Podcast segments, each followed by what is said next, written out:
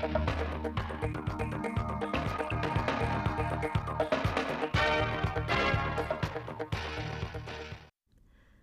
kính chào quý vị và các bạn đến bản tin thời sự 16 giờ Chủ nhật ngày 10 tháng 4 năm 2022 của Đài Phát thanh và Truyền hình Thanh Hóa. Chương trình đang được thực hiện trực tiếp trên sóng FM tần số 92,3 MHz. Thưa quý vị và các bạn, đại diện các sở ngành cấp tỉnh và thành phố Sầm Sơn vừa tham dự buổi tổng duyệt chương trình nghệ thuật lễ hội tình yêu hoàn trống mái Sầm Sơn 2022 với chủ đề Đá hát khúc tình ca. Phát biểu tại buổi tổng duyệt, đại diện các sở ngành cấp tỉnh và thành phố Sầm Sơn đánh giá cao sự cố gắng của đơn vị thực hiện và ekip sáng tạo trong việc chuẩn bị chương trình nghệ thuật phục vụ lễ hội tình yêu hoàn trống mái Sầm Sơn 2022. Tuy nhiên, các đại biểu cũng cho rằng một số đạo cụ, trang phục biểu diễn, hiệu ứng ánh sáng, âm thanh cần điều chỉnh cho phù hợp với nội dung bài hát. Sân khấu nên sử dụng thêm hệ thống ánh sáng làm nổi bật lên điểm nhấn là hòn trống mái, các đại biểu đề nghị ekip sáng tạo cần tiếp tục tập trung hoàn thiện tất cả các khâu từ sự kết nối của chương trình, phong cách biểu diễn của các nghệ sĩ đến đạo cụ, phục trang, âm thanh, ánh sáng để chương trình diễn ra thành công và để lại dấu ấn tốt đẹp trong lòng nhân dân và du khách. Tỉnh Thanh Hóa hiện có gần 20.000 doanh nghiệp đang hoạt động. Tỉnh Thanh Hóa cũng triển khai nhiều giải pháp để hỗ trợ doanh nghiệp xây dựng thương hiệu như hỗ trợ doanh nghiệp đổi mới máy móc, áp dụng khoa học công nghệ để nâng cao năng suất, chất lượng sản phẩm, hỗ trợ đăng ký sở hữu trí tuệ, nhãn hiệu hàng hóa, kết nối, hỗ trợ đưa sản phẩm quảng bá tại các hội trợ triển lãm. Đến nay, nhiều thương hiệu doanh nghiệp ở Thanh Hóa đã và đang không ngừng lớn mạnh, được người tiêu dùng đánh giá cao và vinh danh ở những giải thưởng lớn như chất lượng quốc gia, sao vàng đất Việt, các giải thưởng, sản phẩm tiêu biểu cấp quốc gia, cấp tỉnh. Thương hiệu doanh nghiệp càng tạo được dấu ấn trong lòng khách hàng thì hiệu quả sản xuất kinh doanh càng cao – Chương trình Thương hiệu Quốc gia Việt Nam giai đoạn 2020-2030 đã xác định mục tiêu 90% doanh nghiệp trên cả nước nhận thức về vai trò của thương hiệu trong sản xuất kinh doanh. Tuy nhiên, việc xây dựng thương hiệu không thể chỉ thực hiện trong thời gian ngắn mà đòi hỏi mỗi doanh nghiệp phải có những chiến lược đầu tư bài bản phù hợp với đặc thù quy mô hoạt động sản phẩm của từng đơn vị. Sau gần một tháng, thành phố Thanh Hóa tổ chức giao quân xử lý vi phạm trật tự đô thị. Đến nay, về cơ bản, tình hình trật tự đô thị an toàn giao thông đã ổn định đi vào nề nếp. Tuy nhiên, vẫn còn một số tụ điểm nóng có nguy cơ tái lân chiếm trở lại. Thành phố Thanh Hóa tiếp tục chỉ đạo chính quyền các địa phương tăng cường lực lượng duy trì ổn định tại các khu vực đã được giải tỏa.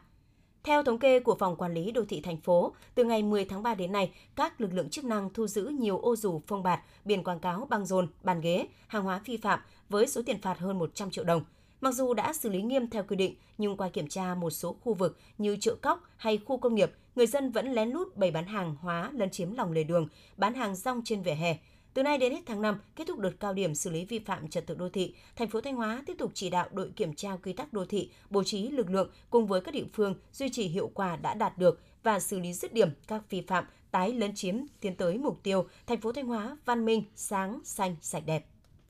Tính đến hết năm 2021, toàn tỉnh Thanh Hóa có 1.690 phương tiện vận tải thủy nội địa. Tuy nhiên, chỉ có 88,16% trong số này có đăng kiểm và 81,89% phương tiện có đăng ký.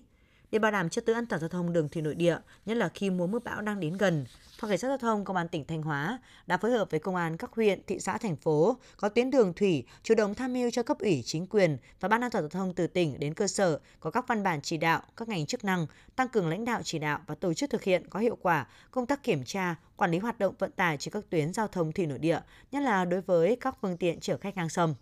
Đối với công tác xử lý vi phạm, chỉ tính từ đầu năm 2022 đến nay, lực lượng cảnh sát giao thông công an tỉnh đã phát hiện lập biên bản xử phạt hành chính 63 trường hợp vi phạm luật giao thông đường thủy nội địa, và tiền hơn 572 triệu đồng. Phát hiện bắt giữ một phương tiện khai thác cát trái phép, 5 vụ 5 đối tượng sử dụng công cụ kích điện để khai thác thủy sản, vận động quần chúng giao nộp 5 kg thuốc nổ, góp phần bảo đảm tốt trật tự an toàn giao thông trên địa bàn tỉnh.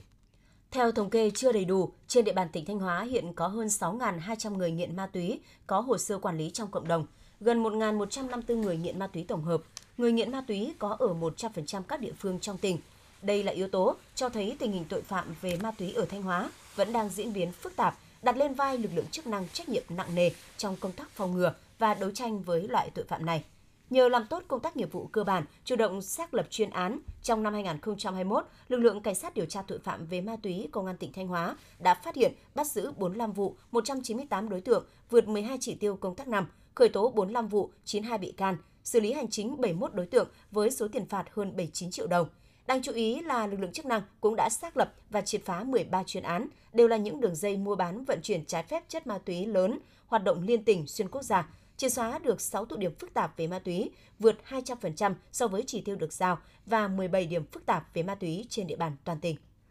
thực hiện chính sách khuyến khích phát triển khoa học và công nghệ và đề án hỗ trợ hệ sinh thái khởi nghiệp đổi mới sáng tạo quốc gia đến năm 2025. Từ năm 2017 đến nay, tỉnh Thanh Hóa đã hỗ trợ 36 lượt doanh nghiệp thực hiện các nhiệm vụ khoa học và công nghệ với tổng kinh phí hỗ trợ trên 64,9 tỷ đồng. Ngoài ra, tỉnh Thanh Hóa cũng đã hỗ trợ chuyển giao kỹ thuật, đổi mới công nghệ, thiết bị sản xuất, một số sản phẩm công nghiệp có khả năng cạnh tranh cho 28 doanh nghiệp với tổng kinh phí trên 73,9 tỷ đồng hỗ trợ 31 dự án của doanh nghiệp vay vốn của Quỹ Phát triển Khoa học và Công nghệ với kinh phí trên 12,2 tỷ đồng. Việc triển khai chính sách đã giúp các doanh nghiệp nghiên cứu ứng dụng các tiến bộ khoa học kỹ thuật, công nghệ mới tiên tiến vào sản xuất để nâng cao chất lượng, khả năng cạnh tranh của sản phẩm hàng hóa trên thị trường, góp phần nâng cao hiệu quả sản xuất kinh doanh, phát triển doanh nghiệp bền vững. Tiếp theo là phần tin trong nước. Thưa quý vị, hôm nay ngày 10 tháng 4, tức là ngày 10 tháng 3 âm lịch, tại đền Thượng thuộc khu di tích lịch sử đặc biệt quốc gia Đền Hùng, tỉnh Phú Thọ tổ chức trọng thể lễ dân hương tưởng niệm các vua hùng với sự tham dự của các đồng chí lãnh đạo Đảng, Nhà nước.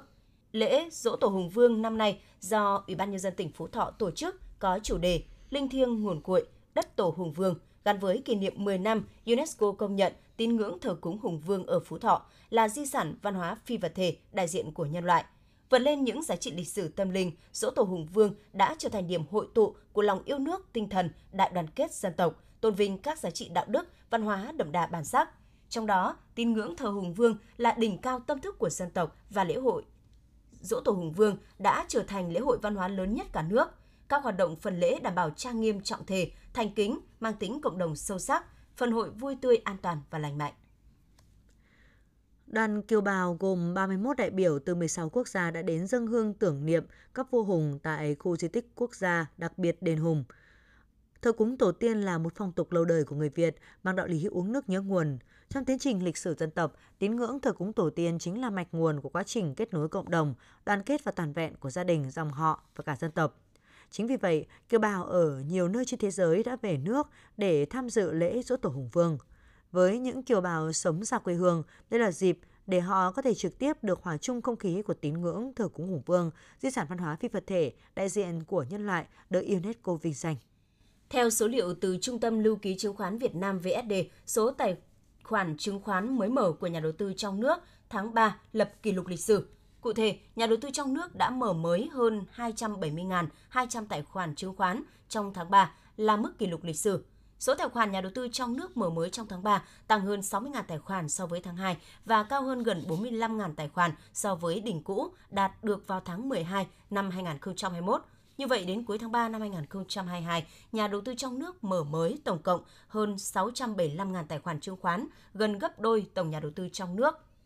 của năm 2022. Tổng số tài khoản chứng khoán nhà đầu tư trong nước hiện đạt hơn 4,9 triệu, sắp xỉ 5% dân số, vượt trước 3 năm so với mục tiêu của chính phủ đặt ra.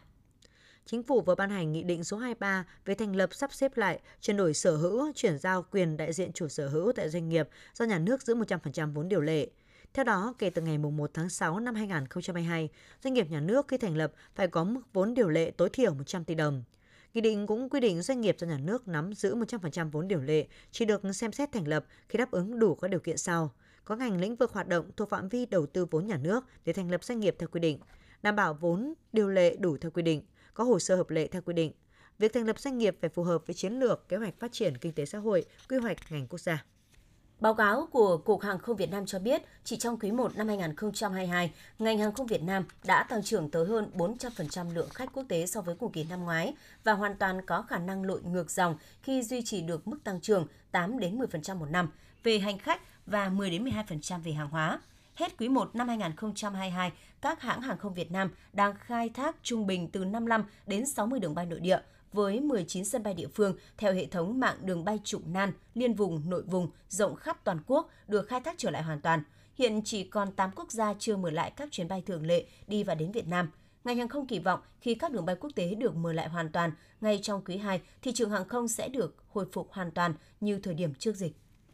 Quý vị và các bạn vừa theo dõi bản tin 16 giờ của Đài Phát thanh Truyền hình Thanh Hóa. Mời quý vị tiếp tục đón nghe bản tin thời sự 17 giờ để cập nhật những tin tức thời sự trong tỉnh.